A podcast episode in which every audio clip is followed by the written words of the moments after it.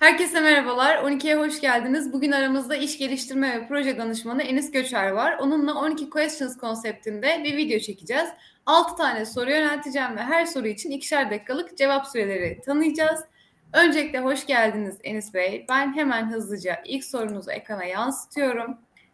İlk sorunuz e-ticarette devlet teşvikleri nelerdir sorusu. Cevaplamak için 2 dakika süreniz var. Sürenizi başlatıyorum. Leman teşekkür ediyorum.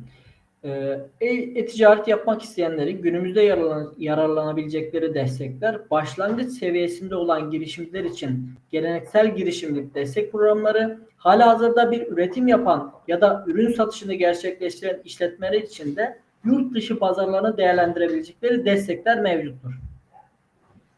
Teşekkürler.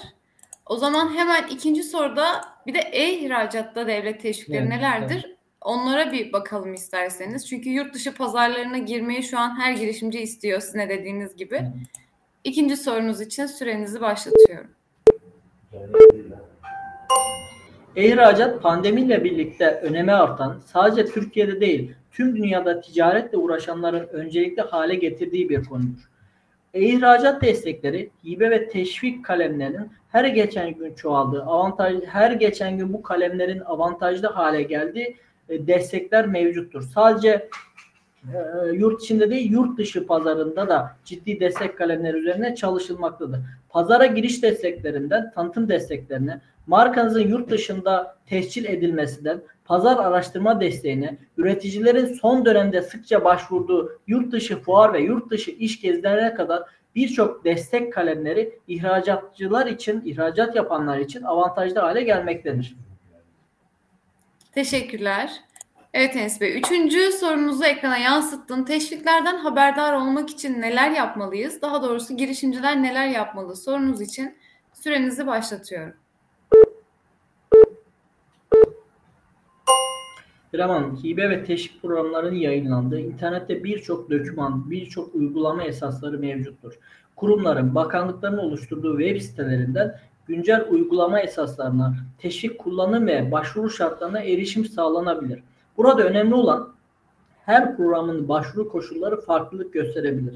Unutulmaması gereken en önemli husus vergisel anlamda bir borcun olmamasıdır. İşlet, işletmelerin vergi borçlarının e, yapılandırılmış olması ya da vergi borçlarının olmaması gerekiyor. Onun dışında her programın kendi içinde başvuru şartları, uygulama esasları farklılık göstermektedir. Evet Enes Bey, dördüncü sorunuzu da ekrana yansıttım. Teşviklerin maliyetleri olan faydaları nelerdir? Çünkü sizin de bildiğiniz gibi girişimcilerin ilk başlangıçta hiç değilse çok fazla masrafları oluyor, harcamaları oluyor. Teşvik aldıklarında ne gibi faydalar sağlanıyor onlara? Bunu sormak istiyorum. Sürenizi başlatıyorum. İşletmelerdeki en önemli husus tasarruf ve verimliliktir. Hibe ve teşvikler bu açıdan çok önemlidir. Günümüzdeki teşvikler genel itibariyle hem işletmelerdeki tasarrufu sağlıyor hem de yatırım yaparken maliyet avantajı sağlıyor. Bu şekilde maksimum verimli bir yatırım planı oluşturuluyor. Fakat burada dikkat edilmesi gereken ve bizim sık karşılaştığımız bir konu var. Hibe var diye girişimci iş kuruyor, yatırımcı hibe var diye yatırım yapıyor. Aslında burada özellikle üzerine durduğumuz şey şu eğer bir yatırım planınız varsa ya da bir girişim planınız varsa acaba bu, bu girişim ya da bu yatırımla ilgili devlet destekleri var mı yok mu diye araştırmalarını öneriyoruz biz girişimcilere ve yatırımcılara. Hı hı. Teşekkürler. Şimdi en çok merak edilen konulardan bir tanesini soracağım size. Bununla ilgili gerçekten insanların kafası çok karışık. COSGAP teşvikleri nelerdir diye sormak istiyorum ve iki dakikalık sürenizi hemen başlatıyorum.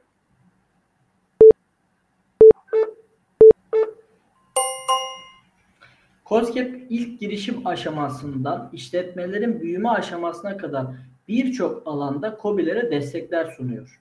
İşletmenin ilk kuruluşundaki giderlerin desteklenmesinden personel maliyetlerinin desteklenmesine, özellikle ARGE ürünlerinin oluşturulup yurt dışı pazarına sunulmasına kadar işletmelerin geliştirilmesine yönelik katma değer odaklı çalışmalar yapılmasına kadar birçok alanda işletmelere avantaj ve destekler sağlıyor. Teşekkürler.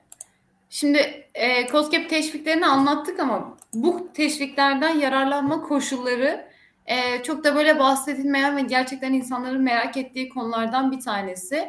Biraz da galiba karışık. Burayı bir aydınlatabilir miyiz? COSGAP teşviklerinden yararlanma koşulları nelerdir?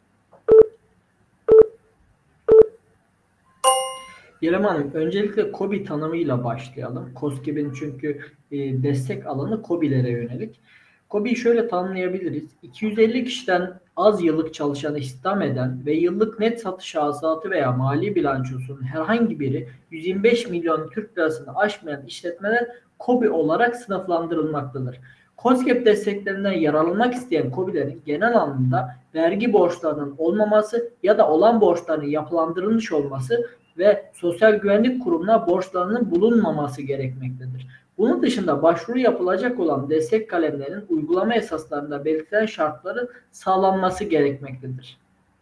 Hı hı. Kadar. Teşekkür ederim Enes Bey. Yayınımıza katıldığınız için, sorularımızı cevapladığınız için. E, keyifli bir sohbetti bizim için de. Zaten 12 chat ve 12 presentation yayınlarımızı da e, çekiyoruz. Onları da izleyebilirler. Başka eklemek istediğiniz bir şey yoksa ben kapanışa geçiyorum. Ee, şu an için eklemek istediğim bir şey yok. Teşekkür ediyorum.